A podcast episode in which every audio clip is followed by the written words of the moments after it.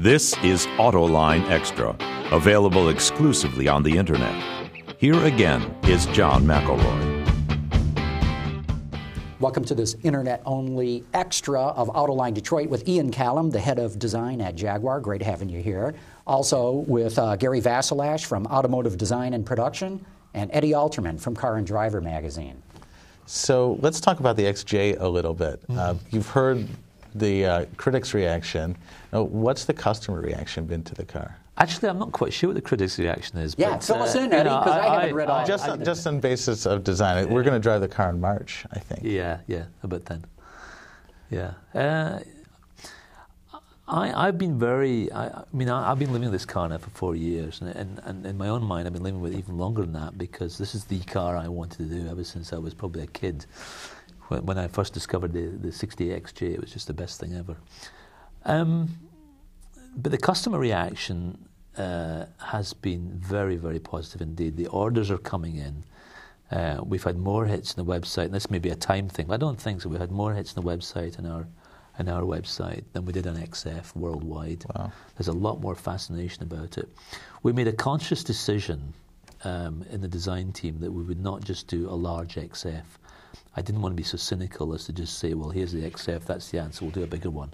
I wanted to make sure that we moved the car on in terms of design and pushed ourselves more than we've ever pushed ourselves before. And that's, when you get to my age, that gets quite difficult.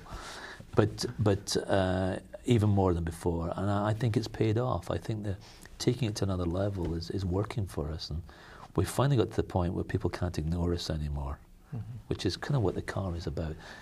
And when you take the icon of an XJ, which is such a traditional car for many people, and turn it on its head like this, you can't help but notice it. I think it really makes a statement about the brand. Talk a bit about the interior of the XJ.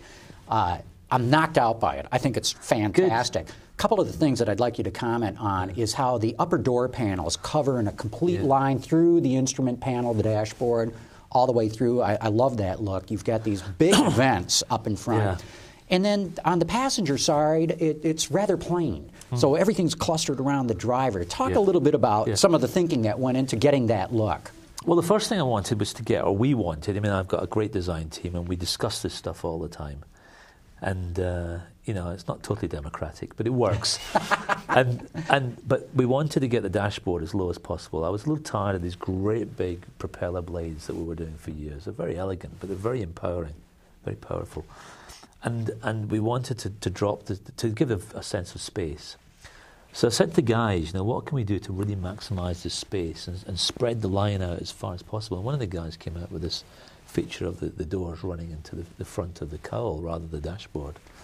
I said, that's it, that's what we'll do. It really does pull your eye to the foremost part. and you've experienced it. You can see when you sit in the back of the car in particular, your eyes stretch right to the distance. It almost seems to go on forever. And it's all illusion, really. It's all perception. So that really established the architecture. Very simple architecture. Um, no wood in the dashboard except for that line that runs around. The Riva boat line, as we call it. You know, it's, it's quite classical, really. And it's a lovely shape. It, the plan view of it is actually almost perfect. And, uh, and then after having this very simple uh, architecture, we decided to have a little bit of ostentatious indulgence. And there's a lot of bright work in the car, more again than we felt comfortable with when we started off. But you know, we've got to have a bit of fun in a Jag. It can't be too serious. And and you know, I kind of I kind of likened it to a lot of these minimalist hotels you see these days. And if they don't have that chandelier in the middle, they kind of they kind of they're boring. But this offset of jewelry, which is almost to the extreme, works quite well. Uh, and so that's what we went for with the center console and the big round vents. To be honest, the round vents were probably not the size I'd ideally have chosen to be, but they ended up that large because that's the amount of air you need to fill that cabin. It's a, it's a big cabin, a long wheelbase especially. And with six vents in it, it needed to be that size to get the proper amount of air conditioning through it. And I can't argue with that. That's a fact of life, and therefore live with it and work around it. The vents actually started off all chrome, the whole vent. But when you saw the size of them, the chrome, the, the, the too much bling. Too much. Whoa. So we decided to go for the dark. Also, they were reflecting the screen, incidentally, so there's mm. another reason not to do them. But so we went for the darker, the dark events, and just the, the detail in chrome in the centre, which is metal, of course. It's cold to touch. It's got a lovely technical feel to it, and they do light up.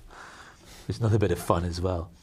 So yeah, we just enjoyed it. We just had fun with it, you know. And I think as long as you don't, you've got to push the boundaries. But when when facts come into play, and they're not going to move away, there's no point in having a fight with it. You, you better embrace it, and, and that's part of the fun of the of, of the car. Yeah, so it, it's it's about that contrast of simplicity and and, and indulgence, really. But no stuffiness. No, it's not stuffy. I mean, it's got a lot of wood in it. Um, it's got a lot of leather. It's very traditional in that respect.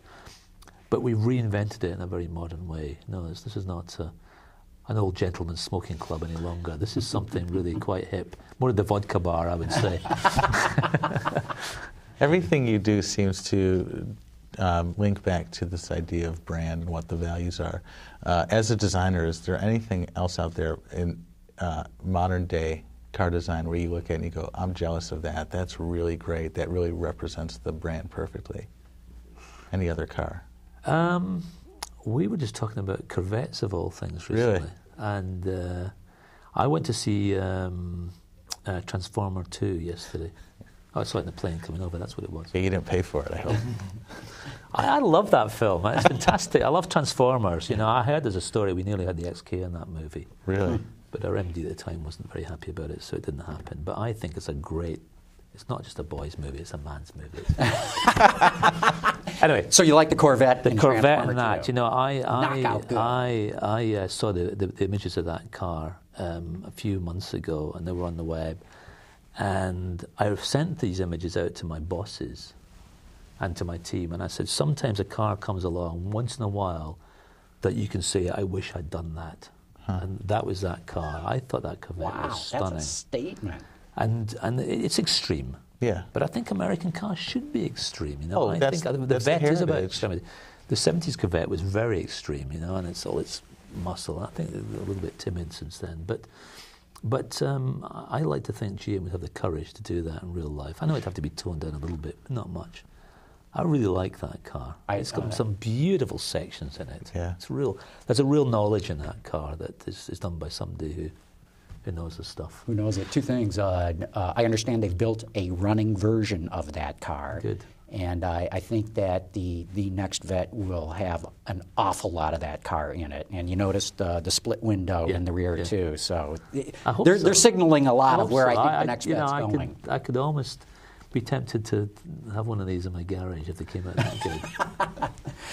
That's great. Well, we should wrap this up here. But Ian Callum, thanks so much for coming in and sharing you. all your ideas and talking about the XJ. That's really great. okay, thank you. And uh, thank you guys too. Gary Vasilash, Automotive Design and Production, and Eddie Alterman, Car and Driver. Great. And thank you all of you who have joined us on the web.